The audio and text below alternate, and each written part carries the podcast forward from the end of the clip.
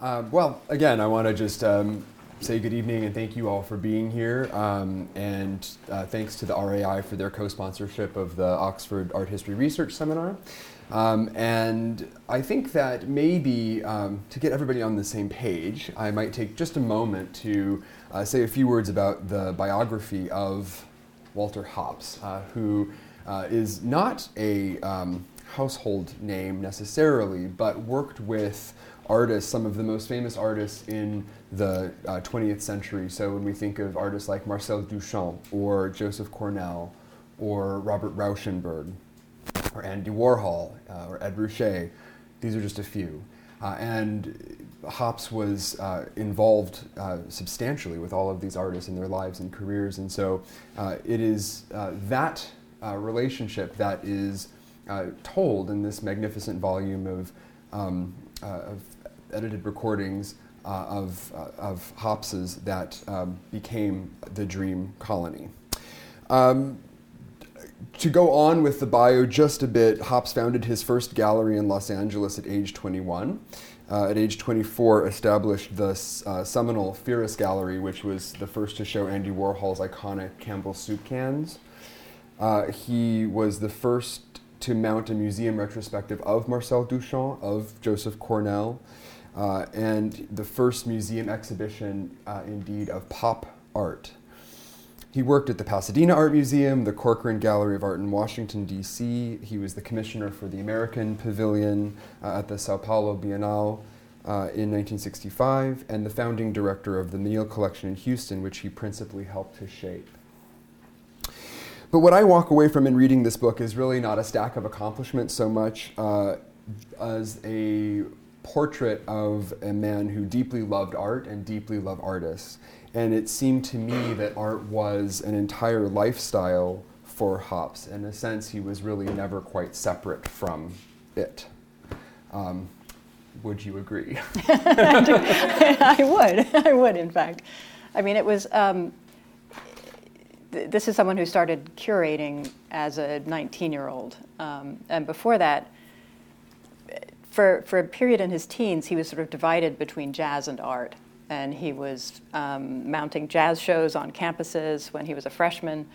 Um, he was roommates with Charles Mingus, and he, at some point, I think, had to decide between his, had to choose between these two loves, and art was, art was more uh, just more a part of, of who he was. But he, he had a funny idea, which was that in his mind, the jazz musicians were going to be the, the great earners of the century, of the, of the 20th century. They were going to hit it big because this music was so popular and, it was, and, and they were going to have the penthouses and um, the fabulous record deals.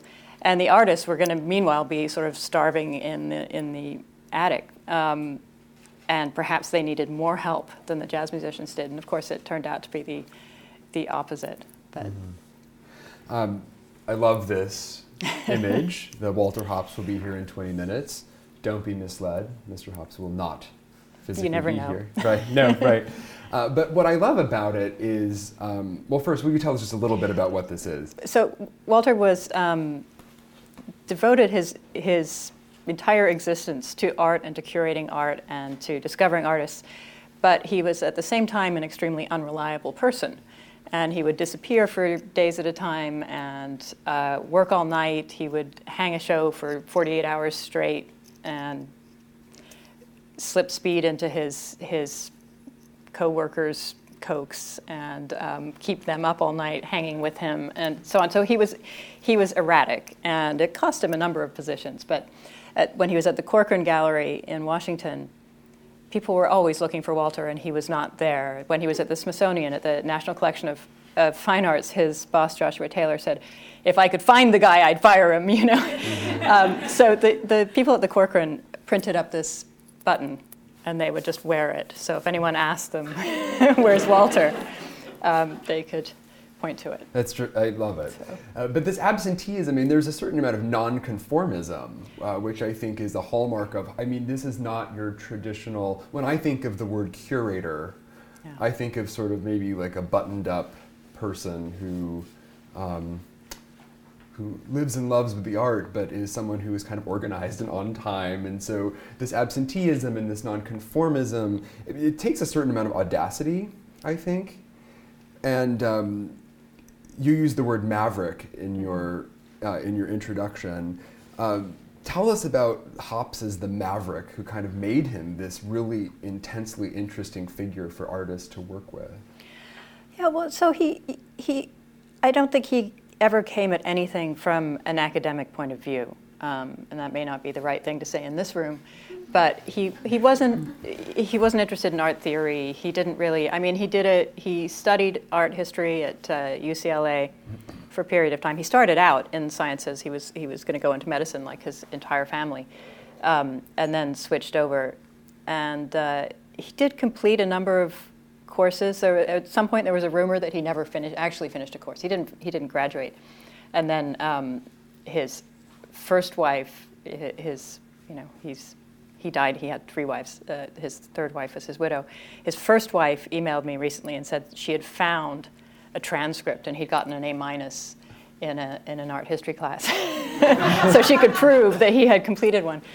Um, so that he just, he wasn't very interested in those things. He wasn't very interested. He was a very good student. He was, he was brilliant. And in math and physics, and that, that was actually how he, and chemistry, that was how he first came to art because he was, um, as a 15 year old, he was kind of pulled out of, singled out for a program that was for students who were really talented in sciences and in math to introduce them to art and to other things and expand their horizons. So he and, and actually Susan Sontag were in this group of 15 year olds who were taken around LA to uh, discover art. And, uh, and at some point, um, they were taken to the home of a couple of collectors, Walter and Louise Arensberg, who had come from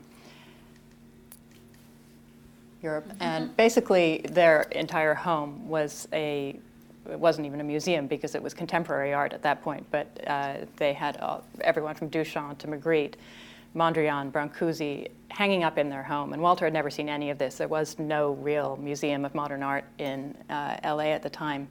And it blew his mind, and that actually was probably a major turning point for him. He, um, at some point, he went up to Walter Arensberg, who was quite an old man at that point, at that time, and asked him what a painting meant. I think it was, I think it was a Magritte.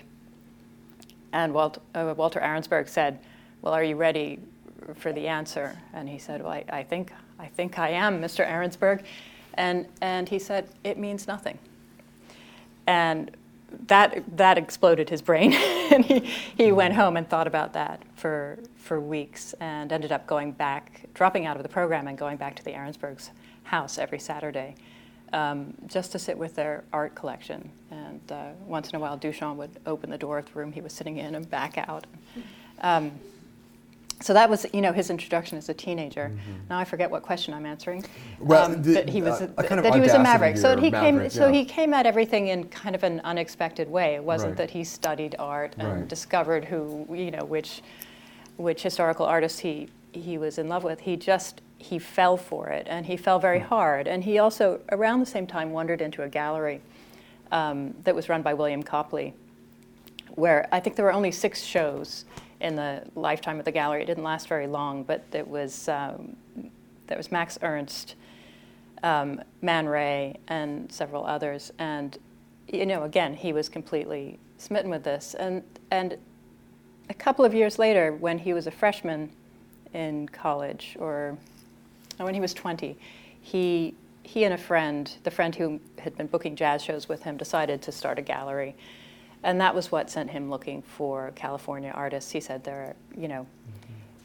California art is very underrepresented in everything that you see around you, mm-hmm. and he would seek them out in Northern California and Southern California. He found a whole school of sort of 20 something artists that no one had seen and who were incredibly exciting to him. And that was, it was just, it, he, he really lived for um, surprising mm-hmm. art. You know, he wanted something to, to take him by surprise. He, he loved it when people were a little bit on the edges, on the margins, doing something he hadn't seen before. And, and he always, you know, he said that he would dream about art. And in mm-hmm. fact, um, later when he met Frank Stella and saw Frank Stella's black paintings, he, he had had a dream about these black paintings. And he had got, woken up in the middle of the night and kind of sketched them out and then saw Frank Stella's paintings and said, "Oh, there they are," mm-hmm. you, know? you know. So he was always thinking about what what the next step was mm-hmm. in art. In a sense, that, that idea of of something that you just said, um, this idea that, that that Hopps, the story of Walter Hopps is a Californian kind of story. This yeah. sense of unfolding horizon of experience and just sort of doing it and kind of always being marginal a yeah. little bit. I mean, to what extent is this a book about LA? Yeah, well, also, uh, you know, LA was marginal and yes. California was marginal in the art world. What was right. happening at that time in the, in the 50s and 60s was abstract expressionism. It was in New York. Mm-hmm. And um, no one really thought that anyone was making art in LA. Right. And um, so Ed Ruscha says something in the introduction to the book about, you know, he, he kind of legitimized what these people, it, Ruscha was just kind of in his garage um, yeah. doing some things yeah. that he, yeah. he thought were interesting. And Walter said, no, this is art. Yes, um, right. You know, and there's a reason to do it. And he brought collectors around. That was another thing. He was very excited about um, rich people in the movie industry who were interested in art and getting introducing them to contemporary art and to what people were doing right now. And he would he actually taught extension classes at UCLA for movie producers, mm-hmm. mm-hmm. you know, right. adult extension art classes to say, come with me to this person's studio and see if you want to buy something. You know, it was it wasn't about the money; it was about bringing people to the right. art. The, this so we have yeah. the Arensberg living room, but I wanted to get to um, Syndell. that was Syndell Studio, so that's his first gallery. that's the first gallery. Uh, and is this the one, something you said about Ed Ruscha, uh, you know, he, Hopps going in and looking at the garage and saying, "This is art." Mm-hmm. It, was this the location of the go out and find something and? Oh, next... it was. So he started this gallery with with friends, and at some point, I can't remember if he'd been in the army and come back, but he'd scheduled a show and he had no art, so he had an opening planned, but that no one had actually decided what would be opening. And so he, he gathered together his friends and he said, Well, here's what we're going to do. We're all going to go out in different directions and we're going to find things and we're going to bring them back and we're going to hang them up. And, and we'll call it As Found, and that's the title of the show. So they all went off in different directions and found various things and hung them on the wall, and it was sort of interesting. Right, yeah, right. Um, it, he, he had a habit of, of, you know, not just found art, but, but feeling that just about anything that someone had put effort and creativity into should count. Mm-hmm. Um, so, for instance, in Washington, at some point, he did this. Uh, he did the 36-hour show, and he there was a building called the Museum of Temporary Art, and he said, "If any, I will hang anything that fits through the door that you bring to me over a period of 36 hours." So he mm-hmm. stayed up for 36 hours. People were lined up around the street, around the corner, with their artworks and or strange things, things that weren't you, we wouldn't have called art. Um, and he stayed up and filled this whole museum with this with whatever was brought to him. And some of some of the people who stood out there in the in the night with their artworks turned out to be you know, quite successful later. Right. that and, was their first encounter with Walter and with the museum. Absolutely, yeah. And I think that that's something else that's so remarkable is that in a certain sense he was unafraid of all different kinds of venues. Yeah. He was kind of unafraid to tackle more conventional yeah. spaces. He was unafraid to tackle the Santa Monica Pier. I, I love this uh, photograph of the action show, the merry-go-round yes. show. Yes. Uh, tell us a little bit about. So that was another the, show at Syndell um, called the Action which Show, which you never saw, right? Did, which he um, he wasn't there when it opened. I think he opened, I think right. he came later. He was he had been drafted and he was doing everything he could to get out of being in the army. Right. Um, but basically, they rented, they looked at all kinds of spaces for this show, and they couldn't find anything they really liked. They were going to do it in a car dealership, and then it was, uh, they couldn't rent it.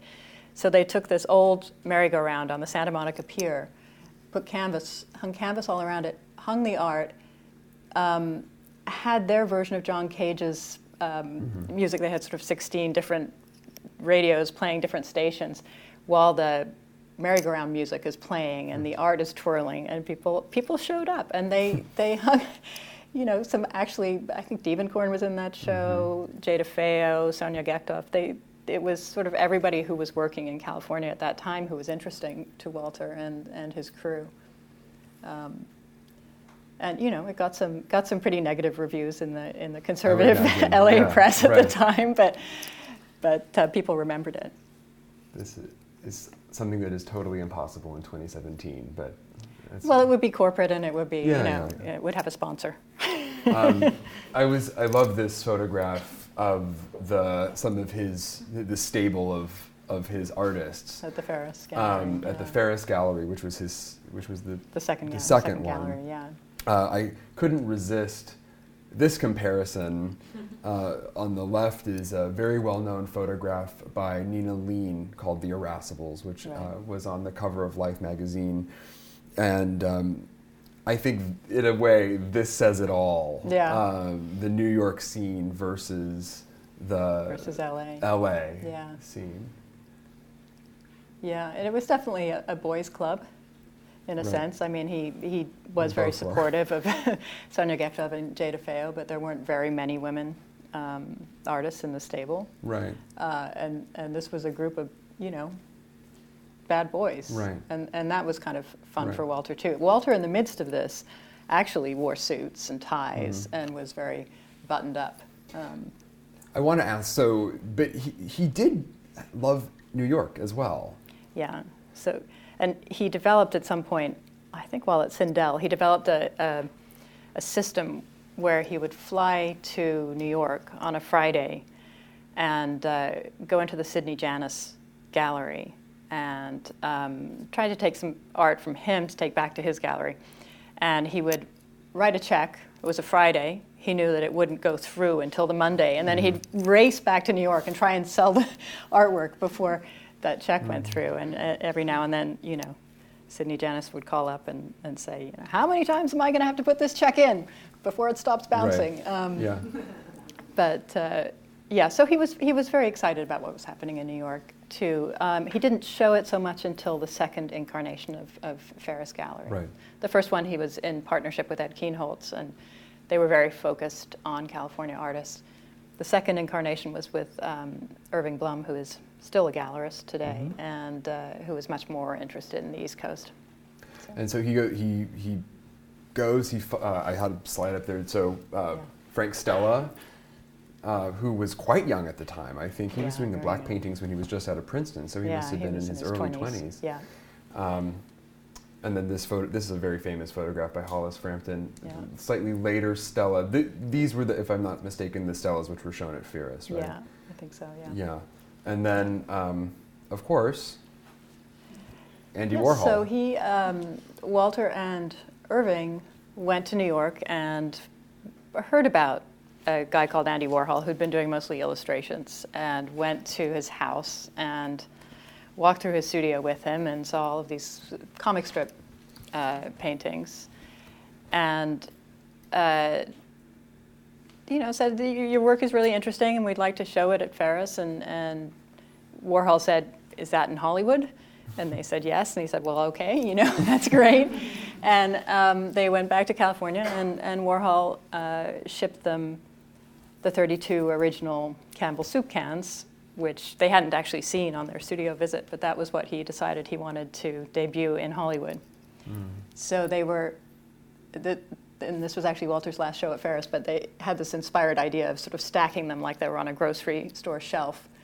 Um, they built a shelf for them, and uh, also that that show was you know mocked everywhere, and there was a cartoon in the LA Times about mm-hmm. uh, you know do you prefer the cream of asparagus or mm-hmm. or, mm-hmm. or, the chicken vegetable, um, and only I think only one of the paintings sold at that show, and it sold to Dennis Hopper, and a couple of holds were put on other paintings. And um, Walter said, well, Walter was leaving the gallery at that point, but he said, here's what you do to Irving. You buy back that painting, don't sell that painting, keep them all together, and put them away, which he did. Mm-hmm. He, he, bought the whole group from Warhol for about $1,000. And um, in the mid 90s, he sold them to MoMA for 15 million. Mm-hmm. he actually bricked them into a wall. He built a wall around them so he wouldn't be tempted to separate them.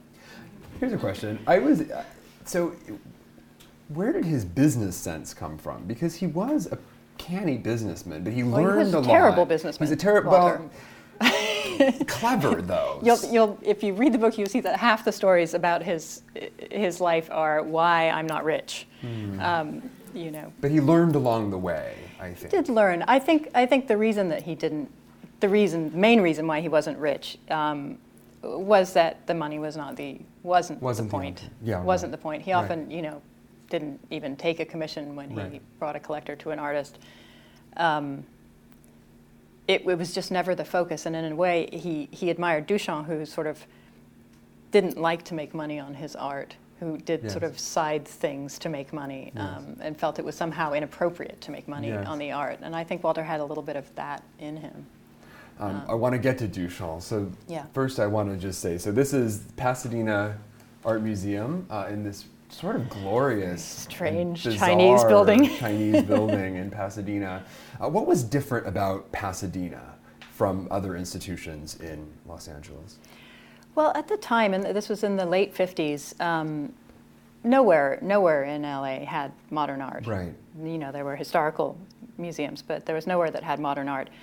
Um, Pasadena at that time was run by a guy called Thomas Leavitt, who was open to these things and, and willing to show them. And he sort of gave, he gave Walter somewhat carte blanche to, mm-hmm. to bring things in. And they, you know, they would, uh, they would discuss, you know, he, he admired Walter's, what Walter was showing at Ferus. Mm-hmm. And he thought that the Pasadena Art Museum could be right. a venue for those things. And that was, that was where Walter um, did the show, uh, paintings of uh, new paintings of common objects, which mm-hmm. is considered officially the first pop art show, though it wasn't called pop art. Um, that was what he came up with to call it new paintings of common objects, which had it had Warhol and Ruscha and Jim Dine, mm-hmm. um, Roy Lichtenstein, Wayne Thiebaud, and others, mm-hmm. and. Uh, so there, there was an openness, I think, yes. at, at Pasadena, at least for a period of time. We, we think about um, LA now, I guess we think about MoCA and LACMA, and yeah, none of that was there. None of that was there. Wasn't none of that, that was there, there, and it was actually quite conservative. Right. I mean, the right. art establishment was was conservative. So he he wants to. Um, I'll just quote. Before I ever got to Pasadena Art Museum, I decided that there were three artists I was absolutely determined to address in my lifetime: Joseph Cornell, Marcel Duchamp, and Kurt Schwitters. Yeah. Um, I think. Uh, if we think about the Schwitter show, the collage artist in California, he, he, he put a kind of uh, addendum to that show. So you have the Schwitters show, and then you have yeah. this kind of adjunct gallery, yeah, which yeah. was about. He liked to do pairings in pairings, that way. right. Um, so he he put together, you know, there was actually quite a lot of Schwitters in LA at the time mm-hmm. because um, what's her name, Galka Scheyer, mm-hmm. had uh, had brought a lot over. Um, but so he was borrowing Schwitters from everywhere and put that together. And then alongside it, in a smaller gallery, had contemporary collage from California. And collage was hugely important to him. I mean, if you think about Cornell, Duchamp, yeah. Kienholz, right. Schwitters, right. he just, and Rauschenberg, mm-hmm. another passion, he just loved it when people threw things yes. into, their, yeah. into their paintings or into their art. Um, and that the unexpected surprise of that. Right. It's sort of the, the, the, things that the mind already knows, but kind of scrambled up and put mm-hmm. together in a different way, seem to be his prevailing aesthetic. Yeah. Um, yeah. But the, that show, that uh, correct me if I'm wrong, but is that the show where the you have the Bill Copley piece with the syringe in it? Yes, um, that, that was the shut down. The, the, one that was shut down. Yeah, yeah. yeah. Right. So he had a few shows that were shut down. The first one um, was Wallace Berman, oh, at right. uh, Ferus when the, the Vice Squad, the LA Vice Squad, came in and found, by actually searching quite hard, because it wasn't even face mm-hmm. up, found um, some kind of pornographic image that was face down on the floor in an installation. But um, they shut down the show and, mm-hmm. and, impounded the works. And Wallace Berman got very depressed and moved to Northern California. And um, that was, that was traumatic.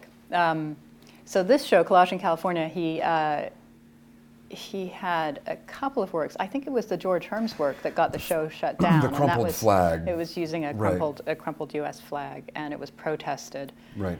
Um, but the museum stood by him. Mm-hmm. Leavitt stood by him. There was a, a, major donor who weighed in and, and paid the legal fees, and they got mm-hmm. the show back up. Mm-hmm. So. Mm-hmm. Um, okay, so Duchamp. Yeah. Uh, uh so the, you see, like Walter doesn't look like the guys no. in the Ferus right. Thing. Yeah. He was always sort of very well put together. Mm-hmm. He looked a bit like a salesman, which is why this this cover is funny. That's an Ed Kienholz sculpture of him, of of Walter. And it's Walter sort of as the not the guy selling dirty postcards, but he's selling de Kooning, yeah. and you know, he's selling selling people that uh, that weren't known. But it sort of Walter as impresario and salesman, in a sense. Um, what's kind of interesting about both Schwitters and Duchamp is that th- these were not artists of Hopps's generation. No. Um, these no. are artists that we typically associate with the early part of the yeah. of the 20th century. Yeah. So how is it that Hopps came to know Marcel Duchamp? I know you mentioned you alluded to the moment in the Arensbergs right. House. Well, he so he he knew the work I think yes. through the through the Arensbergs. Um, and he was just excited by it. When he went to New York at some point, I, I assume with an introduction from the Arensbergs, he, he mm-hmm. looked him up. And I think Duchamp had had a girlfriend in Pasadena or something. He really liked yes. Pasadena. Yeah, right. Um, so stayed at that certain hotel. He, yeah, the Green Hotel the Green in Pasadena. Hotel, and so he was excited actually to have a to have his major first major museum show in Pasadena. And um, I think they worked very well together. Mm-hmm. You know yeah, the, I've never, to quote, I've never worked with a more agreeable or cooperative artist yeah. in my life. yeah, yeah.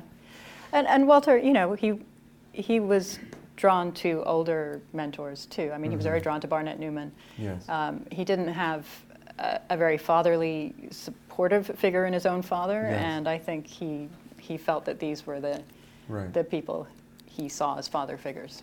And he Him stepped and in. Ed Jans as well. He stepped in in ways as a kind of I don't know father figure, kind of an avuncular figure for artists that also kind of had this not a very strong parental presence in their own life. Right. Um, Robert Rauschenberg. Rauschenberg, yeah. One. Whose whose father made him sleep on the porch.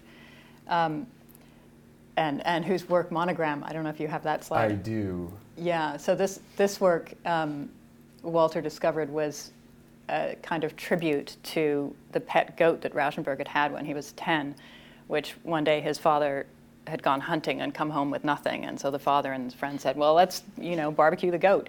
So they ate his pet goat. And, mm-hmm. and I think from then on, Rauschenberg had a very hard time mm-hmm. uh, liking his father. Mm-hmm. And so that was, in a way, in a way, a tribute to that. Uh, as was, uh, do I have, as was yeah. this one? Yeah, yeah with the white shoes. I mean, I, I, think a lot of his work was about his difficulty with his father. Right. And Walter, you know, he didn't just love the art, he loved knowing what was behind it. And he did that particularly with Rauschenberg, where he basically walked through all of his works mm-hmm. and um,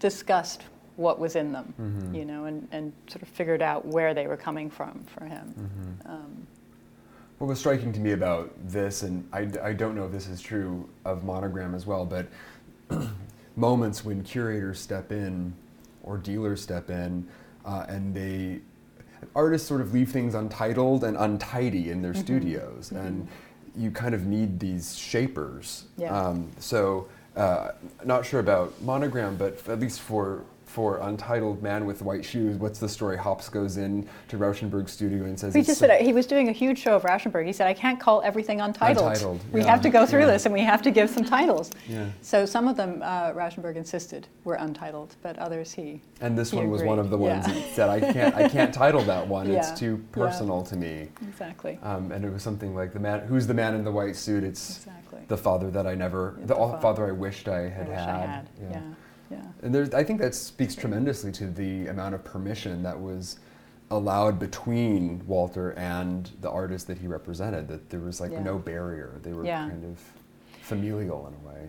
One of my um, favorite lines is not it's not from the book though it's quoted in the book was um, Calvin Trillin did a I mean sorry Calvin Tomkins did a profile of Walter in the New Yorker in 1991 or 92 and at some point he asked him do you consider yourself an artist or you know is what you do close enough and, and he said well I, I consider that I belong to a tradition that goes back tens of thousands of years um, to cave paintings. You know, people made cave paintings, but at the same time, they needed somebody there to mix the pigments and to hold the torch. He Mm. said, "I'm holding the torch, and that's that's good enough for me." Mm. Um, so uh, there was just a sense that he was enabling art to Mhm. happen, Mhm. and and that was that was really the root of everything for him.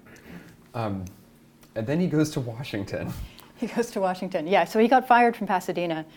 Um, and at the time, he, he, he had about 10 years where he would say he was fully addicted to speed. And he was, he was working a night job in college. He was working on a psychiatric institute at night and um, running a gallery and going to Mm. college. And, and that Mm. habit just continued into Pasadena. And um, at some point, he, he went to New York to pick up Joseph Cornell Works, and he was on his way back, and he just sat down in the airport, and hours passed, and he, he was hospitalized.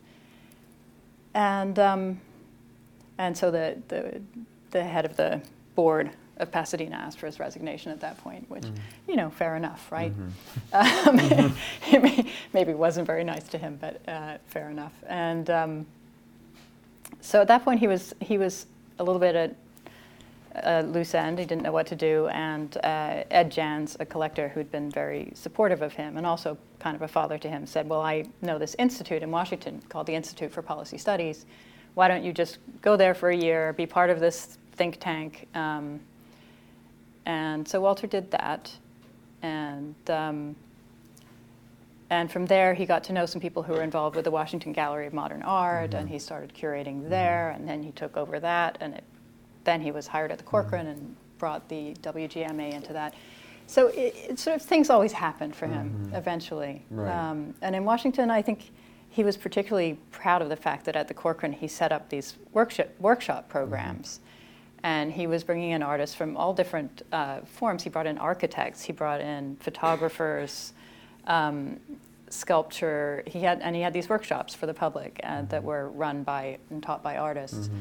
And that was probably what he was most proud of. It was Mhm. also very racially diverse, his, his Yes. group of artists, which wasn't so common in DC at the time. Right. Um, and uh, so he became a sort of figure there. I mean, it's very funny to think of him at the Smithsonian.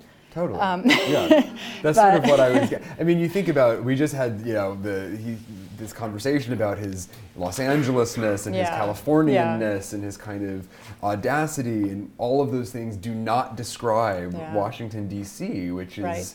Kind of square and sort of federalized. Yes, but at the same time, these were these were the 60s and 70s, Yeah. and he was, you know, he went with Ginsberg to levitate the Pentagon. And Yeah, that- there's actually a really funny story about that because he goes on this you know, protest to the Pentagon, and, and he said he was trying to figure out what his protest would be, and he brought some cans of um, black spray paint, and he was just going to, you know, paint it black and so on.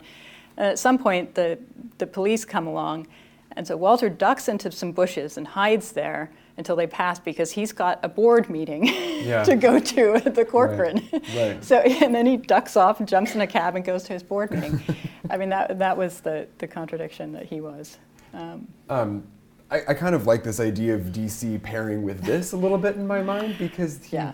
he quite interestingly gets Robert Rauschenberg involved with the, bicent- the American the, bicentennial. The bicentennial. So he pitched Rauschenberg as the bicentennial man for the Smithsonian, for the National Collection of Fine Arts. Because uh, how he got that through, I'm not really sure. But he said, well, you know, he's he's from this tradition of Benjamin Franklin. He's fascinated by science. He's he's you know very into history, and um, got this huge Rauschenberg show put on at the NCFA, uh, and got government bicentennial celebration money for yes. it. yeah.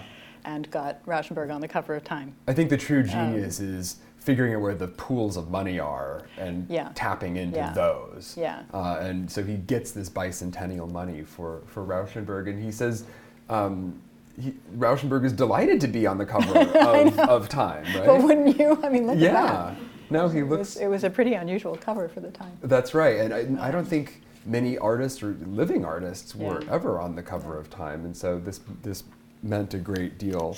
Um, this might be kind of a strange question, but this so this made a, meant a great deal to Rauschenberg. What did what did public fame mean to Hopps, if anything? What's your sense of that For himself? for himself? Not a whole lot. Not a lot. Not a whole lot. Um, he, he wanted to be free to do what he wanted to do, Mm-hmm. um, and that gave him a certain notoriety. Mm-hmm. But he wasn't. It, it, it wasn't, you know, Robert Rauschenberg curated by Walter Hopps. Right. His name wasn't on anything, um, and this is, you know, maybe partly why I have an affinity for him as an editor because as an editor, Mm-hmm. your name isn't on things. you know, you put out, you put something out into the world, That's you curate, Yeah, yeah. and um,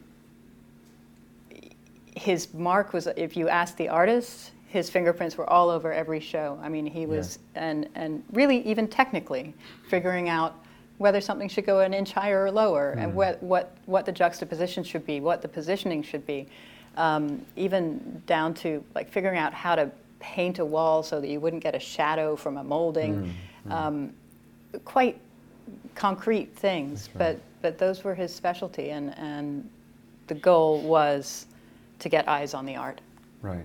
and to make people see it.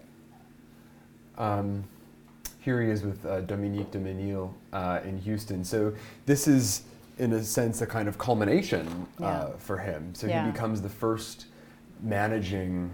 I'm sorry, what the first director? He was founding curator. founding yeah. curator, Founding director and founding curator. director in, uh, in at the outstanding Menil collection in Houston. yeah. So he he started working with Dominique in uh, I think 1980, um, and he was working at Rice Museum, which she had sponsored, but uh, she wanted to do a museum of her collection Mm-hmm. and figure out what should go into it, and she just she loved his approach, and Mm-hmm. he was a little older at this point, so he was a little more stable. Right, right. Had been to D.C., which will, uh, Yeah. you know, finishing school. But so they had this fantastic relationship. You know, this o- older woman who who's who had a very strong interest in religious art, tribal art, um, antiquities. You know, there, there's a great story in the book about trying to rescue a Byzantine fresco Yes, Um, from Cyprus. from Cyprus Yes. with uh, Dominique, which involved guns pointed at his head and Yes. various things, and money smuggling and so on.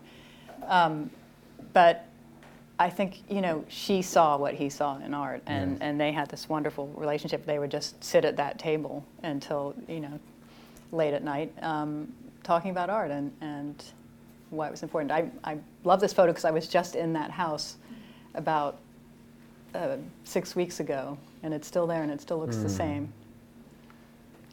Wonderful. he, um, yeah, th- this part of the of the book for me was very much in a kind of retrospective mood, Mm-hmm. uh, and how I guess you sort of alighted on this, but how had Hopps really changed by the point that, at which he reached the, the Menil? I mean, certain fundamental things were there, but Yeah. he also seemed to be changed. He changed. Um, he- wasn't doing speed. Yeah.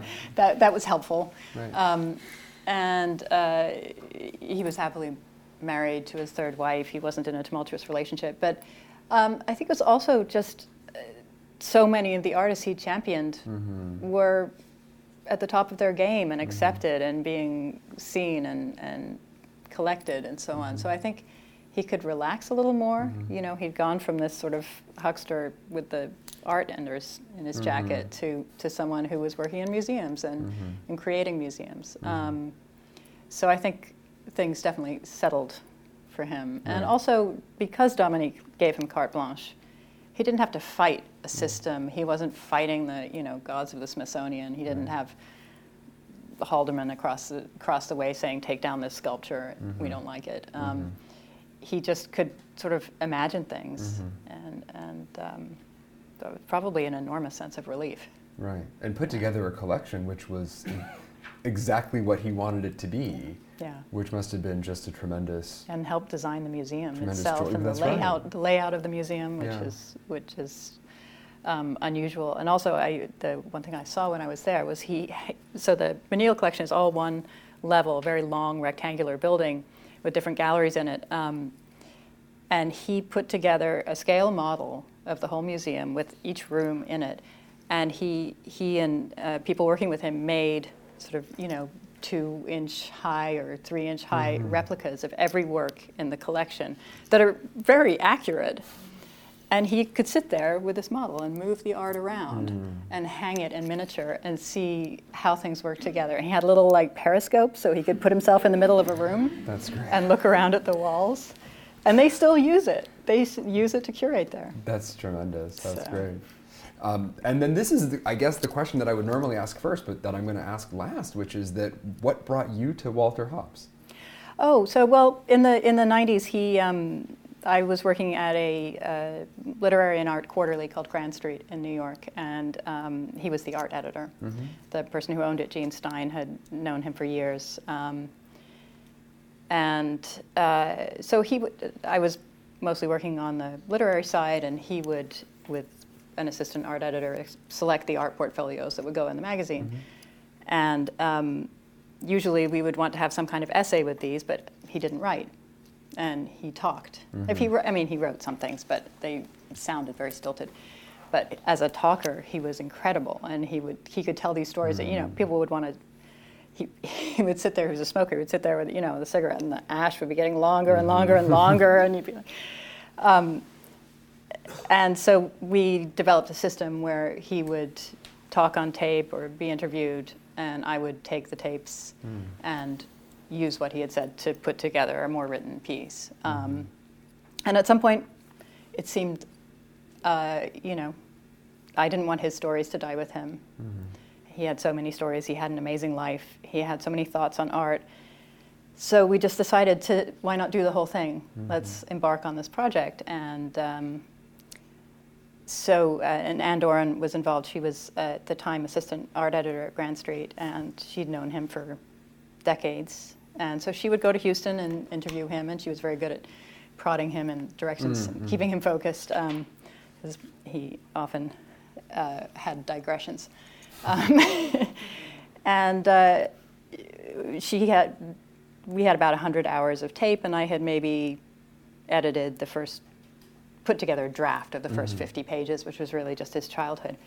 Um, and he died, and that was in 2005. And um, so then I had to uh, think about what I could do and couldn't do, and whether I could still make a book out of this, and eventually came up with this. So it's not I couldn't ever go back and ask him to fill in the fill in the holes or eh, ask him his opinion, but I, I had a pretty good idea of which artists he wanted to have in their own chapters, what kind of book it should be, um, which was not just straight autobiography, but as we called it, a life in art. It was about him and art. Um, so I hope he would be okay with it. I mean, this is this is uh, it's all these words came from him, just maybe not in, exactly in this order. Um, but I get the sense that, that he was a great pleasure to listen to Yeah. because there's a there's a pace in reading the Yeah. book yeah, um, that I get very much a sense of his audible voice. yeah. That, I mean, that was. I'm glad you say that. That was very important to me. I listened to every tape. I didn't have them transcribed. I listened and sort of put things into sentences as I listened. Um, just because I wanted to keep the tempo and the way that he spoke and not have it be, you know, someone's approximation of that. So, what is a dream colony? Oh, so that comes from his time at the Institute of Policy Studies, which was run by this guy, Marcus Raskin, who um, wrote a book which Walter helped him with called Being and Doing. And in it, he sort of, it, it's, it's sociological analysis, and he talked about um, the different levels of society. So, you know, you've got the plantation colony, which, you know, we're all down here working very hard. Um, and up there in the sky is the dream colony, and that's the artists. Mm. Um, and so he always loved this idea that the artists were sort of floating around there in dreams, not very substantial, not maybe not doing the hard, the heavy lifting down on the ground mm-hmm. with us, mm-hmm. but he, he loved that sense of, of uh, artists sort of appearing in your dreams, which mm-hmm. they did to him. So mm. he had a, he had a great story. Um, I mean, sad story, but actually about Ed Kienholz, who whom he was close to through his whole life. Um, and when Ed Kienholz died, Walter had recently had a brain aneurysm rupture and was in the hospital and could not uh, leave and go to the funeral. And that night, he, he had a dream where he sort of rose through the ceiling of the hospital, mm. flew up to Idaho, mm-hmm. where uh, Kienholz was buried in, in his car, mm-hmm. sitting up in the driver's seat mm-hmm. of his mm-hmm. car, and somehow went through the ground, sat down in that car, mm-hmm. and Kienholz took him for a ride. And, and at some point said, How about we fly up to Canada? And Walter said, I, I actually think I, I have to get back. Mm-hmm. And, um, and Kienholz was a little disgruntled, but they went back and he sort of flew back to his hospital in Houston. And, and I think he always uh, thought that, you know, if he'd said yes, he would have died that mm-hmm. night and he would have gone with, with Kienholz. But uh, artists for him were, were his dream life. So. Thank you so much. Thank you. Thanks.